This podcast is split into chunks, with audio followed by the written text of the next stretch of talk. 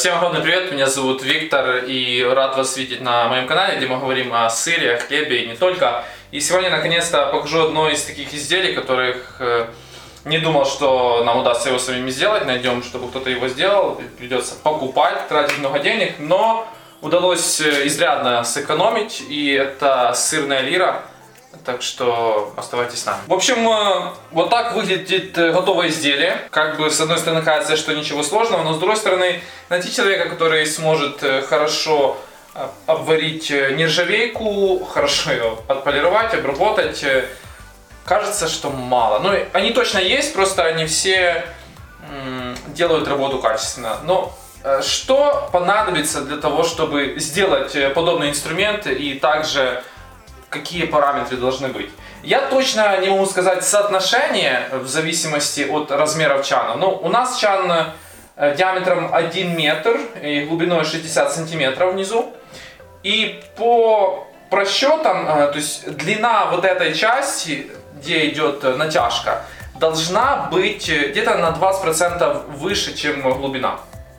Мы сделали ее семьдесят сантиметров, можно было сделать где-то восемьдесят из того, что мне рекомендовали, ну, я попозже узнал, мы уже начали делать. И, соответственно, ручку делать тоже, смотреть в зависимости от диаметра чана, но мы сделали равномерно, здесь семьдесят, здесь семьдесят. Какие материалы использовали? Здесь идет просто трубка диаметром двадцать миллиметров, или двадцать пять. двадцать вроде бы. Она с одного края была заварена и зашлифована, то есть выглядит, как будто это не трубка, а это просто кусок металла цельный. Также мы использовали полосу шириной два с половиной сантиметра, нержавеющую, и толщиной пять миллиметров.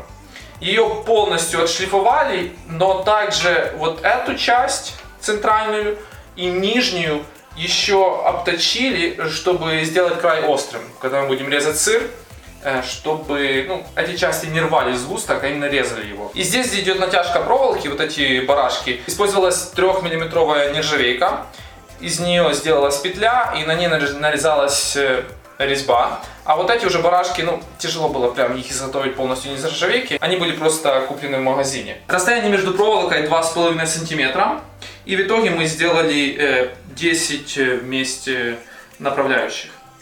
Для проволоки мы использовали нехромовую проволоку толщиной ноль целых три десятых миллиметра. И, как мне показалось, она хорошо сюда подходит. И натягивали мы ее попарно. То есть здесь раз, два, три, четыре, пять кусков. И центральную часть мы протянули просто вот через, через все посередине. И также один нюанс, зачем вот эта штука здесь. Здесь мы добавили резьбу, чтобы накрутить деревянную такую пробочку. Для того, чтобы когда мы будем ерзать по чану, мы не металлом ерзали, а деревом. Для того, чтобы не создавать лишних там царапин, ну, с деревом будет лучше, точно. И еще один нюанс. И здесь, когда приваривалась трубка, внутрь добавлялась также полоска металла, чуть уже вот из вот этого.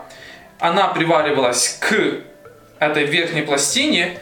Здесь делалось отверстие и приваривалась уже трубка к той пластине, что внутри, а здесь просто из, извне обваривалось. И в результате такое крепление будет намного плотнее. Думаю, что это было полезно, интересно. Обязательно напишите, возможно, у вас есть опыт в изготовлении таких инструментов.